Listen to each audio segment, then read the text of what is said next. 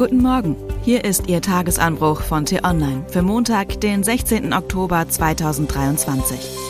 Was heute wichtig ist. Baerbocks schwierigste Mission.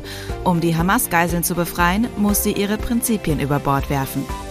Geschrieben von der politischen Reporterin Annika Leister und am Mikrofon ist heute Anja Bolle. Mindestens 150 Geiseln hat die Hamas genommen, darunter viele Frauen, Alte und Kinder. Aviv ist erst zwei Jahre alt, als die Terroristen der Hamas sie mit ihrer vierjährigen Schwester Ras und ihrer Mutter Doron verschleppen. Auch die junge Mutter Yarden gerät in die Fänge der Terroristen. Ihr Mann kann mit der Tochter im Arm im letzten Moment fliehen. Die 22-jährige Shani Luke, die Festivals und Musik liebt, wird von den Terroristen schwer verletzt. Ihr leblos wirkender Körper wird auf der Ladefläche eines Pickup-Trucks zur Schau gestellt und von Hamas-Schergen verhöhnt.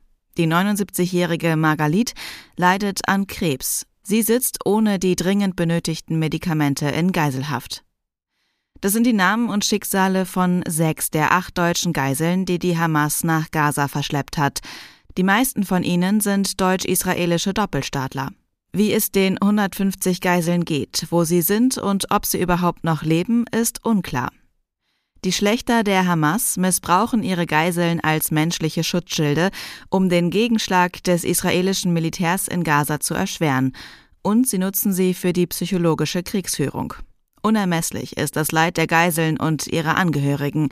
Die Kinder, Mütter, Väter, Geschwister der Gefangenen weltweit geben Interviews, verbreiten Videobotschaften in den sozialen Netzwerken und flehen Regierungen um Informationen und Hilfe an. Die israelischen Behörden bereiten einen groß angelegten Gegenschlag vor. Die Angehörigen befürchten, dass die Geiseln dabei für sie nur eine untergeordnete Rolle spielen. Deshalb hoffen viele auf die Hilfe anderer Länder. In Deutschland ist das Auswärtige Amt unter Annalena Baerbock federführend für Informationen und Verhandlungen mit Entführern. Es ist Baerbocks bisher schwierigste Mission. Denn Terroristen sind keine rationalen Verhandlungspartner.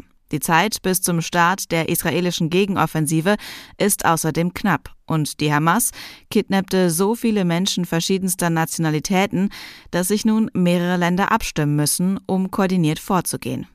Am Freitag hat sich Baerbock in Israel mit Angehörigen der deutschen Geiseln getroffen. Danach richtete sie sich nicht als deutsche Außenministerin, sondern als Mensch, als Mutter, direkt an die Terroristen der Hamas und hat um die Freilassung der unschuldigen Menschen gebeten.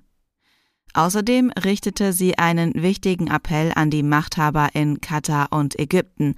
Sie sollten ihre Verbindungen zu Hamas nutzen, um auf eine Freilassung der Geiseln zu dringen. Die deutsche Außenministerin, die die Wahrung von Frauen- und Menschenrechten in ihrer Arbeit zur Priorität erklärt hat, muss nun akzeptieren, dass Realpolitik und Diplomatie selten etwas mit Moral zu tun haben. Terrorunterstützer sind jetzt ihre größte Hoffnung. Denn Katar zählt neben dem Iran, Saudi-Arabien und der Türkei zu den Ländern, die die Hamas am stärksten unterstützen. Hunderte Millionen Dollar sind in den vergangenen 15 Jahren aus Katar an die Hamas geflossen. Zu humanitären Zwecken und in Abstimmung mit Israel, wie das Land stets betont.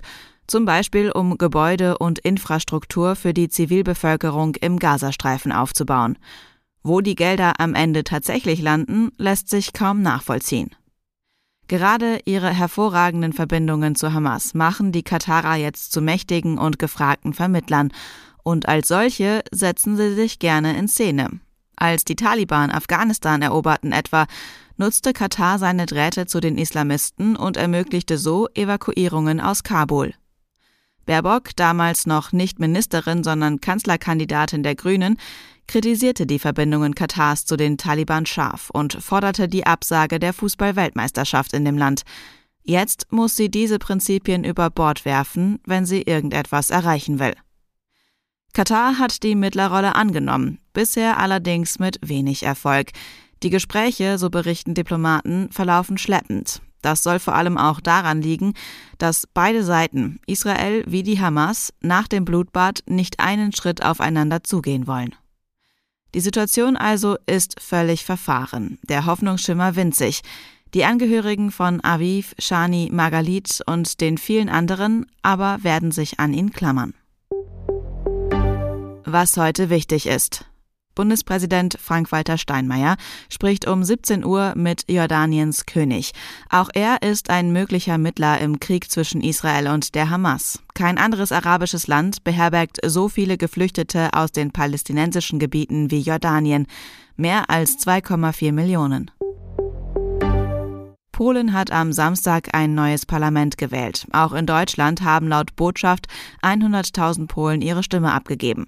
Nach ersten Prognosen am Abend bleibt die nationalkonservative Regierungspartei PiS stärkste Kraft, verliert aber die absolute Mehrheit. Die Opposition könnte demnach rechnerisch gesehen regieren.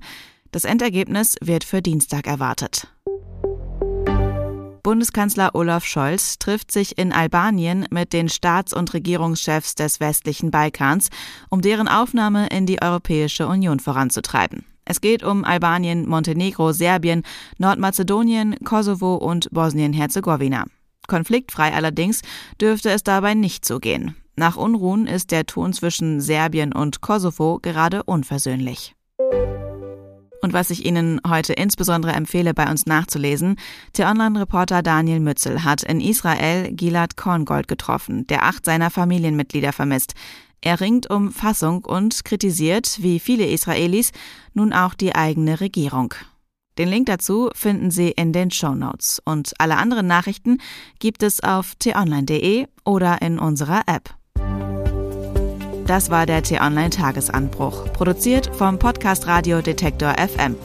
Immer um kurz nach sechs am Morgen zum Start in den Tag. Vielen Dank fürs Zuhören. Tschüss